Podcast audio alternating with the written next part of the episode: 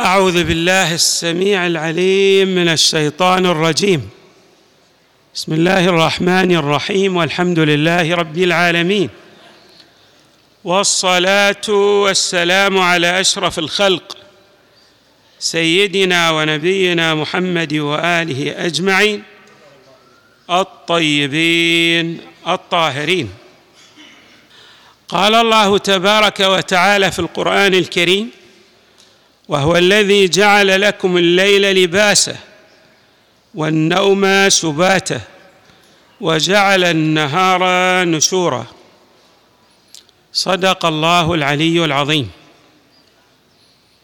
من سنن النبي صلى الله عليه وآله في نومه كما أن للنبي صلى الله عليه وآله آداب وطرائق في أكله وفي تعامله مع غيره فله أيضا سنن في كيفية نومه.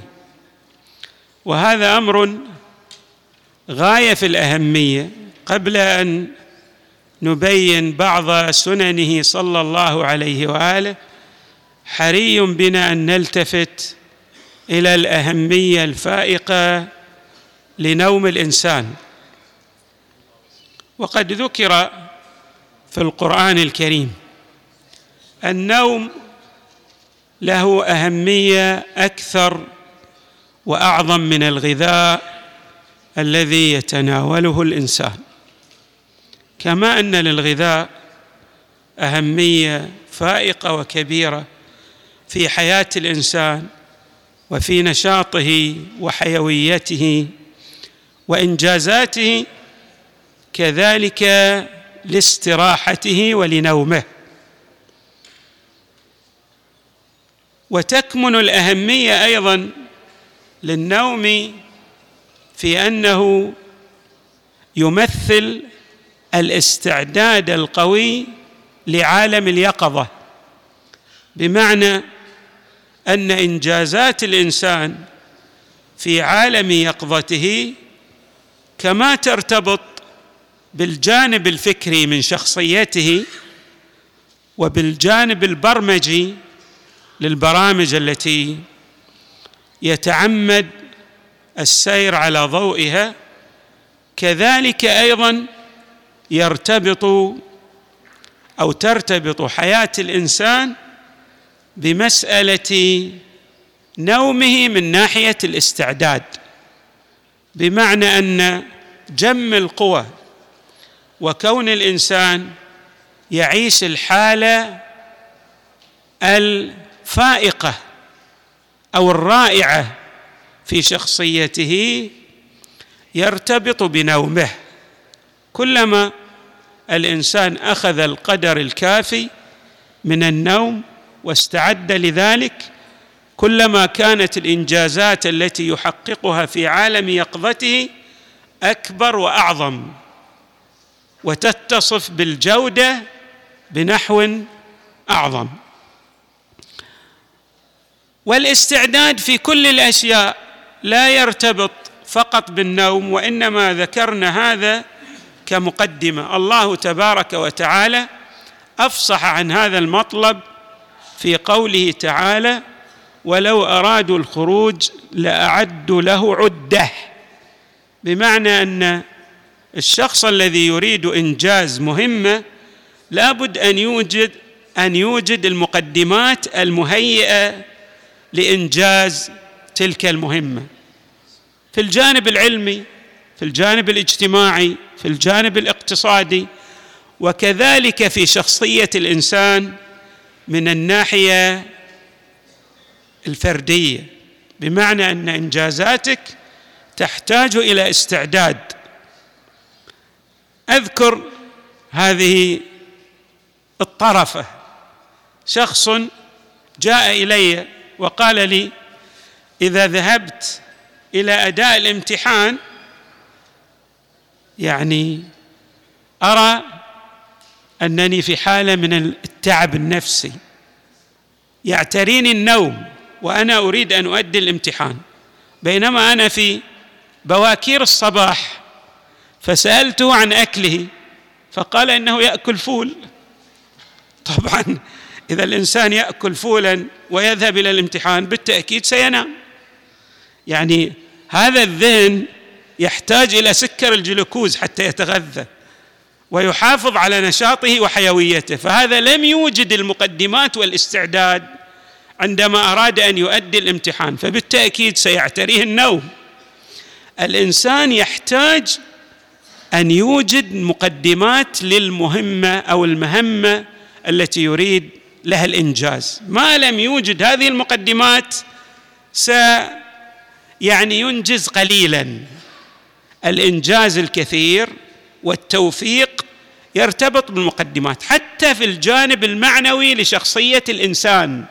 ولذلك ترون الأحاديث في مسألة الاستعداد لليلة القدر جاءت على قسمين. بعض هذه الأحاديث ترتبط بكل السنة وبعضها ترتبط بليلة القدر خاصة.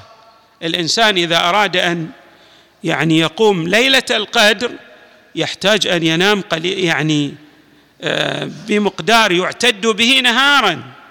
ويحتاج أن ينشط نفسه في نهاره ليتاح له القيام في ليلة القدر بنحو من الحيوية والنشاط. الأمر كذلك. اذا للنوم أهمية كبيرة وهناك تخصص الآن كبير وعظيم في عالم الطب للنوم. لما للنوم؟ يعني كما أن هناك تخصص في الطب الغذائي هناك تخصص للنوم. وتؤخذ فيه يعني شهادة زمالة يعني شهادات تخصص دقيق في النوم. فاذا للنوم أهمية كبيرة. من هنا حري بنا أن نلتفت إلى بعض سنن المصطفى صلى الله عليه وآله في منامه أو في نومه. هذه رواية عن إمامنا الصادق عليه السلام يقول كان رسول الله صلى الله عليه وآله إذا أوى إلى فراشه قال اللهم باسمك أحيا وباسمك أموت. فإذا قام من نومه قال الحمد لله الذي أحياني بعدما اماتني وإليه النشور. هنا نجد أن الأمور التي يقوم بها المصطفى صلى الله عليه وآله كلها ترتبط بالباري تبارك وتعالى. يسمي عند ما يأوي إلى فراشه. ويسأل الله أن يجعل نومه هذا لله يعني كمقدمة للاستعداد والتهيؤ لليقظة كما بينا. اللهم دعاء يعني يا اللهم استجب دعائي واجعل باسمك أحيا. شوفوا يعني هذا النوم أيضا مقدمة للحياة لليقظة. وباسمك أموت والنوم أيضا موت أصغر كما تعبر الروايات. أيضا إذا قام من نومه يثني على الله يزجي الثناء على الله. لماذا؟ لأن الإنسان قد يموت في منامه. فهذه نعمة من عند الله تبارك وتعالى أسداها إلى هذا الذي استيقظ من نومه يعني أمد أمده بالعمر وديمومة واستمرار الحياة. فيقول أيضا صلى الله عليه وآله الحمد لله الذي أحياني بعدما أماتني وإليه النشور أيضا ويتذكر المعاد. بمعنى أن هذه الحياة هي مقدمة لحياة أخرى سينشر فيها ويحاسب على ما أتى به من أعمال. فيربط النبي صلى الله عليه وآله بين نومه ويقظته ومعاده. وحري بنا أن نلتفت إلى هذا الربط الدقيق. رواية أخرى تقول كان صلى الله عليه وآله إذا أوى إلى فراشه يقرأ آية الكرسي. وآية الكرسي لها أهمية كبيرة جدا. للحفظ. وهي ذكر أيضا من أعظم الأذكار والإنسان يحتاج أن يربط نفسه بالتهليل والتكبير والتحميد وأيضا بقراءة القرآن الكريم بالخصوص قراءة بعض الآيات والسور التي أكدت عليها الروايات عندما يأوي الإنسان إلى فراشه كسورة التوحيد كآية الكرسي كآية الملك كآية الشهادة كسورة التكاثر وبعض الأذكار والسور التي جاءت في الروايات.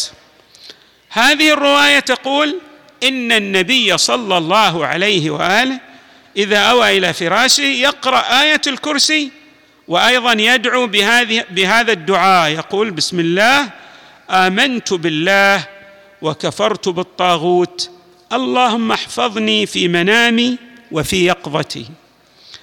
اولا يؤكد على مبادئ الإنسان التي يسير على ضوئها أنه آمن بالله وكفر بما سواه من كل طغيان وجبروت لا يرتبط بالحق تبارك وتعالى. ثم أيضا يسأل من الله تبارك وتعالى أن يحفظ في منامه وأن يحفظ في يقظته لأن الحافظ هو الله تبارك وتعالى.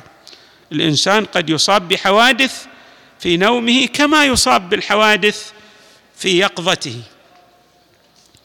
أيضا من الروايات التي تحدثت عن المصطفى صلى الله عليه وآله في منامه أنه الإنسان قد يتعرض إلى شيء من الاضطراب في نومه. النبي طبعا لا يضطرب هو مطمئن. ولكن كانت تحاكي الدسائس للنبي صلى الله عليه وآله. وبعض الأيام التي تمر على النبي صلى الله عليه وآله تختلف عن بعضها الآخر. الأيام التي تحاك له فيه الدسائس بالتأكيد الإنسان يحتاج إلى شيء من الاستعداد والارتباط القوي بالله. وإن كان النبي صلى الله عليه وآله هو في كل حال على ارتباط وثيق مع الله. كما جاء في بعض الآثار أو في بعض الروايات ما فتحت عيني وأغمضتها إلا وظننت أن ملك الموت سيقبض روحه يعني هو على أهبة الاستعداد في كل حركة وسكون صلى الله عليه وآله. لكنه أيضا هذه الرواية تشير تقول كان صلى الله عليه وآله إذا اوى إلى فراشه. يقول أو إذا أزعجه شيء أو إذا كان في الأيام التي قلنا يمر فيها بشدائد يقول هو الله الذي لا شريك له. وهذا معنى دقيق. اولا يرتبط بعمق التوحيد من ناحية ونبذ ونفي الشرك من الناحية الثانية بمعنى لا مؤثر في عالم الوجود إلا الله. تبارك وتعالى. وأيضا إذا قام من فراشه يحمد الله فيقول الحمد لله نور السماوات والأرض والحمد لله قيوم السماوات والأرض والحمد لله رب السماوات والأرض ومن فيهن أنت الحق وقولك الحق ولقاؤك الحق والجنة حق والنار حق والساعة حق. اللهم لك أسلمت وبك آمنت وعليك توكلت وإليك أنيب. وبك خاصمت وإليك حاكمت. فاغفر لي ما قدمت وما أخرت وما أسررت وما أعلنت. أنت إلهي لا إله إلا أنت. هذه رواية جميلة تبين كيف أن النبي صلى الله عليه وآله يدعو بهذا الدعاء ويشير فيه إلى حيثيات متعددة لها ارتباط بكل حركات الإنسان مع نفسه مع مبدئه مع الله ومع الطيف المتعدد الذي يتعامل معه من أصناف الناس. بكيفيات التعامل المختلفة كما جاء في هذا الدعاء. هذا الدعاء في الحقيقة يحتاج إلى شرح وإيضاح لأن كل مفرده منه تحتاج إلى تبيان ما تشتمل عليه من مفاهيم جميلة جدا حري بالإنسان أن يلتفت إليها عندما يوجد المقدمات. أيضا رواية تشير إلى أن من الآداب في النوم للنبي صلى الله عليه وآله ولأهل البيت عليهم السلام ما جاء عن إمامنا الرضا عليه السلام. يقول في هذه الرواية إن أهل البيت عند نومنا لنا يعني نراعي عشر خصال. الخصلة الأولى أو الأمر الأول الذي نراعيه الطهارة. الإنسان يستحب له أن يتوضأ قبل أن يأوي إلى فراشه. وقد ورد في الروايات أن من تطهر وآوى إلى فراشه أصبح فراشه مسجدا له يعني كأنه يقوم الليل بهذا الوضوء الذي يتوضاه قبل أن آه، يذهب إلى نومه. الطهارة وتوسد اليمين وتسبيح الله ثلاثا وثلاثين وتحميده ثلاثا وثلاثين والتكبير أربعا وثلاثين. تسبيح الزهرة عليه السلام. هذا التسبيح حري بنا أن نأتي به قبل النوم.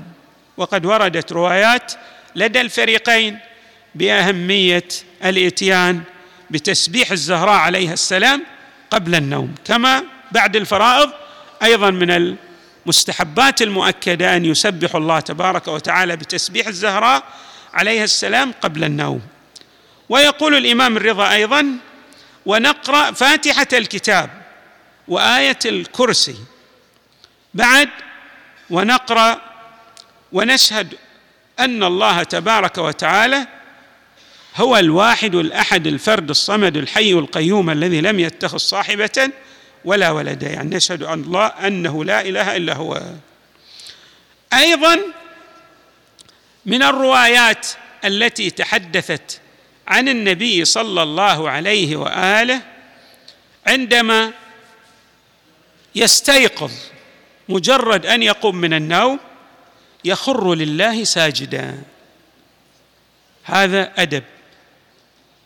السجود لله أو أقرب ما يكون العبد إلى الله وهو ساجد. الإمام زين العابدين عليه السلام عندنا روايات متعددة في كثرة سجوده.